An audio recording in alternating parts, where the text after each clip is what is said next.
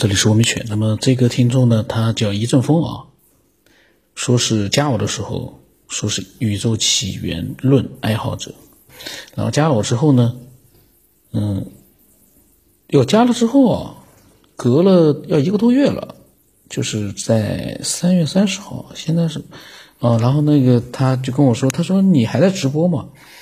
我说怎么了？他说如果在直播，我有些想法能表达吗？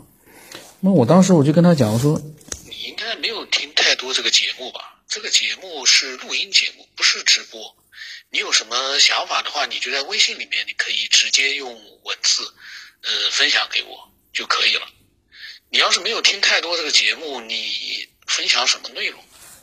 你也能分享，但是呢，你你不了解这个节目的话，你 你分享什么样的内容呢？都随便啊。他说：“他说你的节目我听了不少，各种内容都有。他说他只对宇宙和人人脑感兴趣。然后我跟他讲，我说就你也能分享，我跟他发。他就说啊，他说先说宇宙，目前呢，宇宙起源理论是大爆炸，还支持这个理论主要有两点：一是宇宙目前还在加速膨胀；二是大爆炸时的微波背景辐射。”膨胀的相反就是缩小，缩到一个比原子还小的点。这个只是科学家的推测，最主要的证据就是大爆炸瞬间产生的辐射，现在地球还能接受到。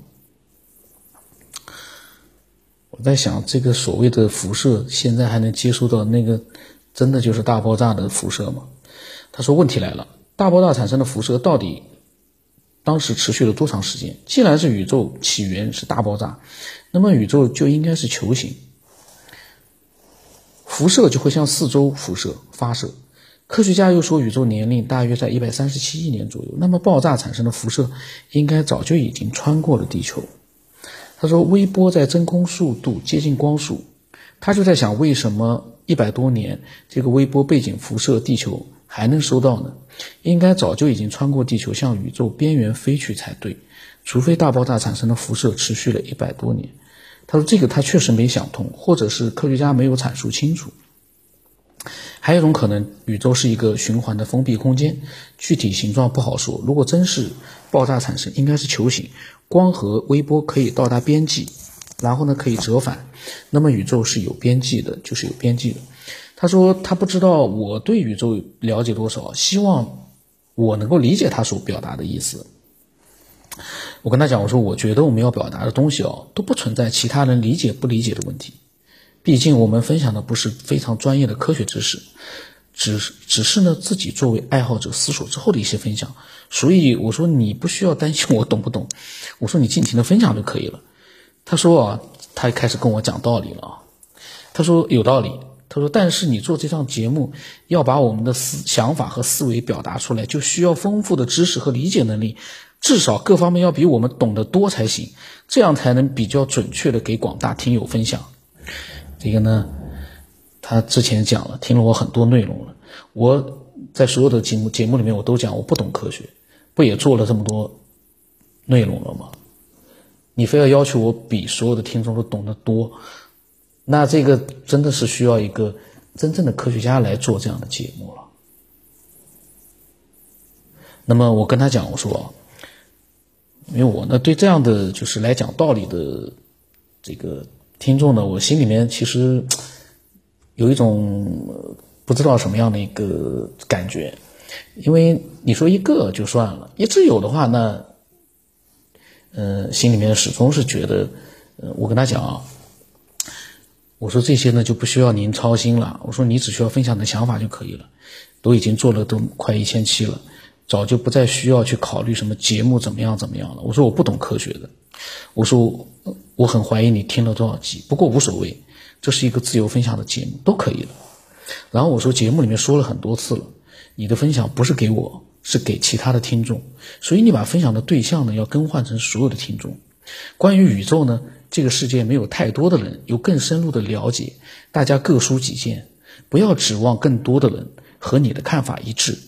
要理性的包容别人和你不一致的想法。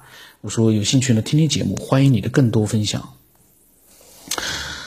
那么他说啊，他说记得听了不少我在节目里关于转世鬼神的节目，他认为世界上没有鬼神，没有转世，人除了大脑，其他部分和动物没有区别。死一个人和死一头猪没有区别，什么灵魂转世都是人想象出来的。因为人的大脑有一千亿的神经元，虽然只用了不到百分之十，但和动物相比已经非常发达了。人脑可以进行较为复杂的思维，并且能够联想一些没有发生的事情，甚至不可能发生的事都能想象。所以，什么来生转世、神鬼都是人脑的想象，想象多了，导致某些人就开始相信了。他这个呢，太绝对了。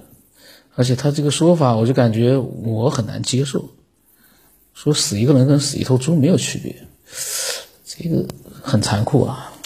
一般我不太对这种这个说话的一种表达方式，我个人呢有点不太接受。当然，这个他的表达方式呢，我觉得也没问题，我自己不会这么去讲。但是呢，呃，我也不不不，就是说不会去对他这么说呢，去太怎么样的去，嗯。有什么样的一个心里面的不爽，那个也不会有，我只是觉得很难接受，有的时候比较难接受一点。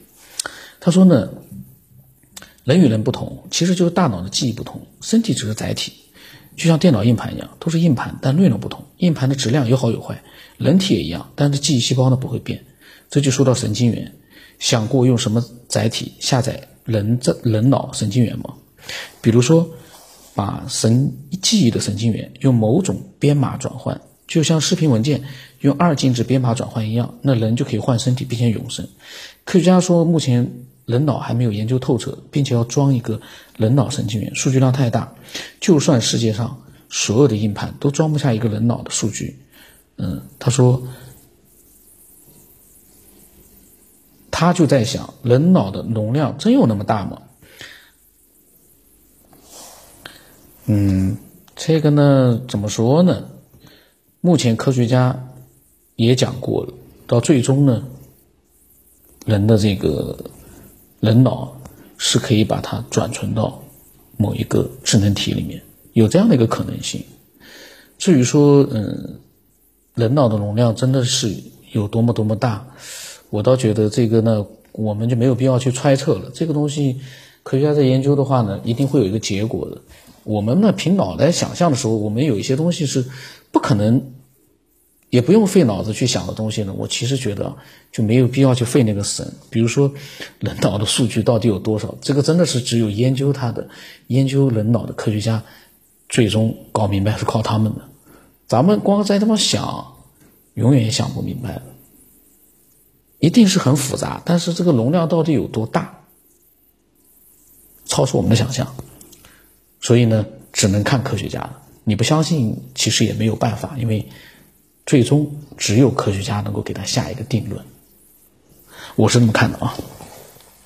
然后呢，最后呢，他分享了一句啊，他说：“你的节目啊，里面某些人想象太虚幻了，天马行空，整的根本不知道在说什么。就算是科幻片，也不能太超前，现实人类的想象。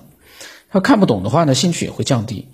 对于把跳跃性思维人的想法分享出来，他个人觉得意义不大。”因为能够理解的人太少，嗯，我们呢，有时候我看到这个，我就在想，我们千万不能主观的去想象其他人的一个认知程度。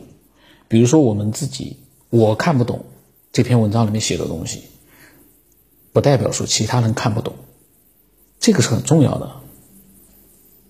我们大家都是人类当中的一员，如果他能够这么去想。你绝对不能从你的角度来说，他所想、所分享的内容，他所思索的东西，人家听不懂，你听不懂，人家也听不懂。这个从从整个从我的角度来说，动动脑子也可以推翻他所讲的这个这个结论。不是说我听不懂，其他人听不懂，我听不懂，很可能其他人都能听得懂，或者说可能我听不懂，其他人也听不懂，但是呢，有极少数人能够听得懂。这些各种各样的情况，咱们去执着于这些干嘛呢？那么后来呢，他没有分享，因为我也没有去再回。呃，这是前段时间的。那么，呃，今天呢，这个就录到这里啊。我的微信号码是 x 五三四七八五八四五。